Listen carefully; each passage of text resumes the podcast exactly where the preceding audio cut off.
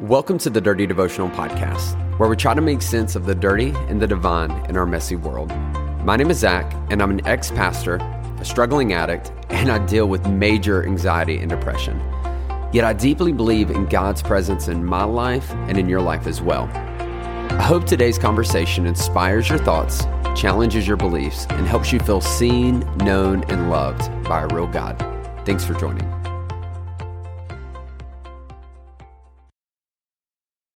What's up, everybody? Welcome to the Dirty Devotional Podcast.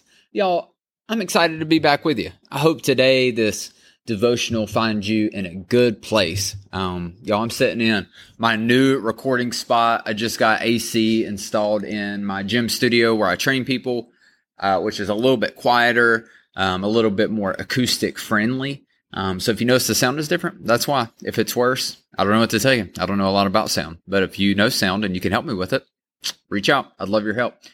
Uh, but today I wanted to start a brand new conversation specifically on this Bible character named Jacob.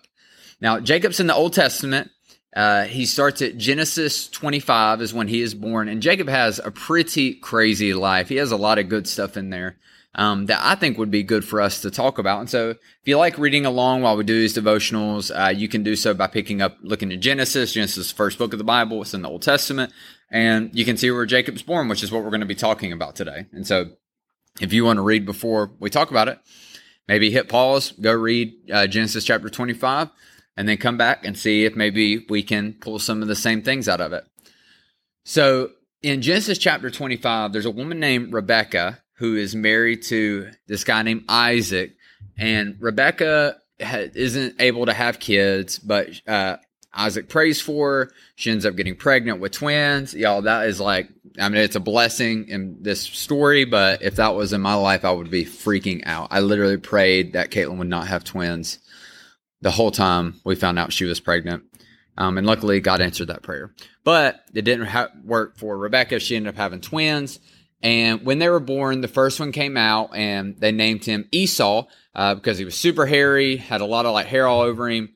And then the next one came out grabbing his heel and they named him Jacob, which Jacob means grasp the heel, but it's also a Hebrew idiom uh, for deceiving, um, for he deceives, which is pretty crazy. Um, if listen, if I'm if I'm the mom, I'm not naming the, my son something that involves deception. If your name's Jacob, I'm sorry. Um, I don't necessarily think that you're a deceiver. But for Jacob, this had been a label that was given to him from the time of his birth. Now, here's the thing. Here, here's the kind of the thing I want to I want to talk about and focus in on is if your name is Jacob, and I told you that Jacob in the Hebrew language is means deceiver, that you're a deceiver, you're a trickster, manipulator. Um, it would be wrong for me just because that is your name to assume that is what you live up to. Agreed. I think we would all agree with that. Here's the thing though for Jacob is as we read Jacob's story, Jacob time and time again lives up to the name that he was given by someone else. And as we read this and as we look at this story at this moment when Jacob is given his name, it becomes a definer of how he lives his life. Now, here's the reason this is important for us today is because I believe that if you're listening, somebody has defined you by something you may have done one time.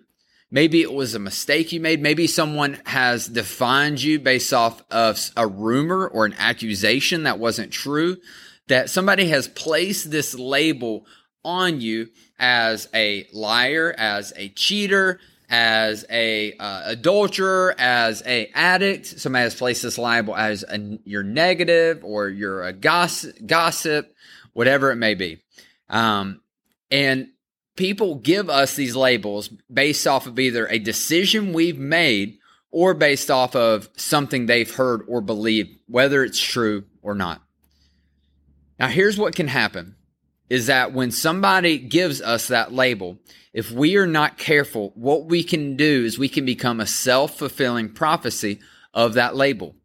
And what I mean by that is this is even though you may have made a mistake one time, if you have done it, and maybe you've never made this mistake, that label can lead you to making those mistakes and letting that become a part of who you are.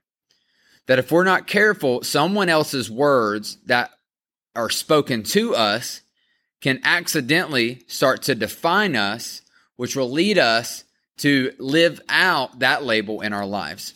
And so here, here's what I want to ask you today. Is there something in your life that someone else has defined you as? Is there is there a label that has been placed upon you that is not true for you? Now, if you're listening to this and you say, "Hey, you know what? I did. I was a drug addict." Then here's what I want you I want you to hear me say. Is that doesn't mean that has to be who you are today. That doesn't mean you have to continue to be an addict. It no longer has to be a label that defines who you are now. It may define who you were, but it does not have to define who you are. Some, so here's why, here's the reason I say that is because even though you may have stepped into a bad decision at one point, maybe you had a cycle of bad decisions where this label came from, it does not have to be a lasting label. That today you can choose saying, I'm not going to be that person anymore. Or maybe today you were, you've been defined by a label that someone else gave you that was so far from the truth and over time, you were treated as if that was true, as if those things said about you was true. And I want you to hear me say, I know how tough that is. I know that that can be difficult and I know that it can be um, exhausting. And what I don't want you to do is I don't want you to give in. I don't want that label, as false as it may be, to become something that's self fulfilling in your life. So today, here's what I want to challenge you with is what are the things, the positive things that define who you are? What are the things that we see in scripture that God says about you? We see things like you're a conqueror, um, you are a, a, son or a daughter, you're royalty, uh, you're a literally you're a part of a royal priesthood, which is crazy to think about being a part of a priesthood.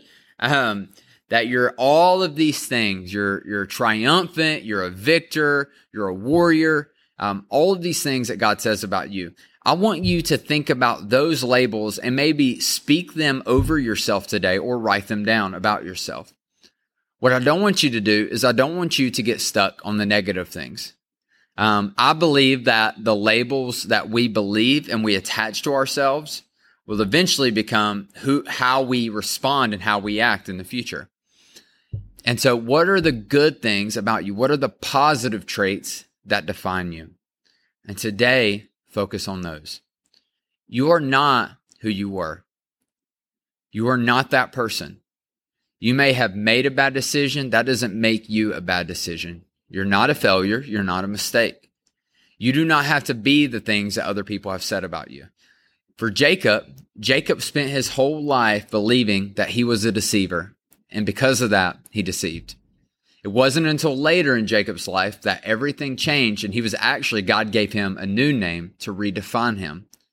And what I believe to be true is that Jacob could have been that person that he ended up being all along if he wouldn't have believed that he was a deceiver. So today, I want that to be true for you. I want you to, to be defined by the good things in your life, to be defined by the incredible way that God has made you specifically. And if God has put it in you, then it's not a bad thing. Don't let other people define who you are. Let me pray for you. Lord, we thank you for today. Lord, I pray for every person listening, Lord, that they would not be defined by names or labels that other people have put on them.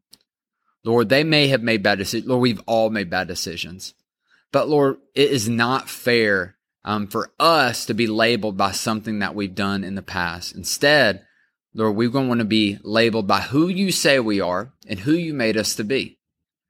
And so, Lord, I pray that um, for anyone who has become a self fulfilling prophecy and maybe has lived up to that negative label in their life, Lord, I pray that right now, Lord, that they would forgive themselves, or that you would remove shame, any negative feeling, Lord, from them right now.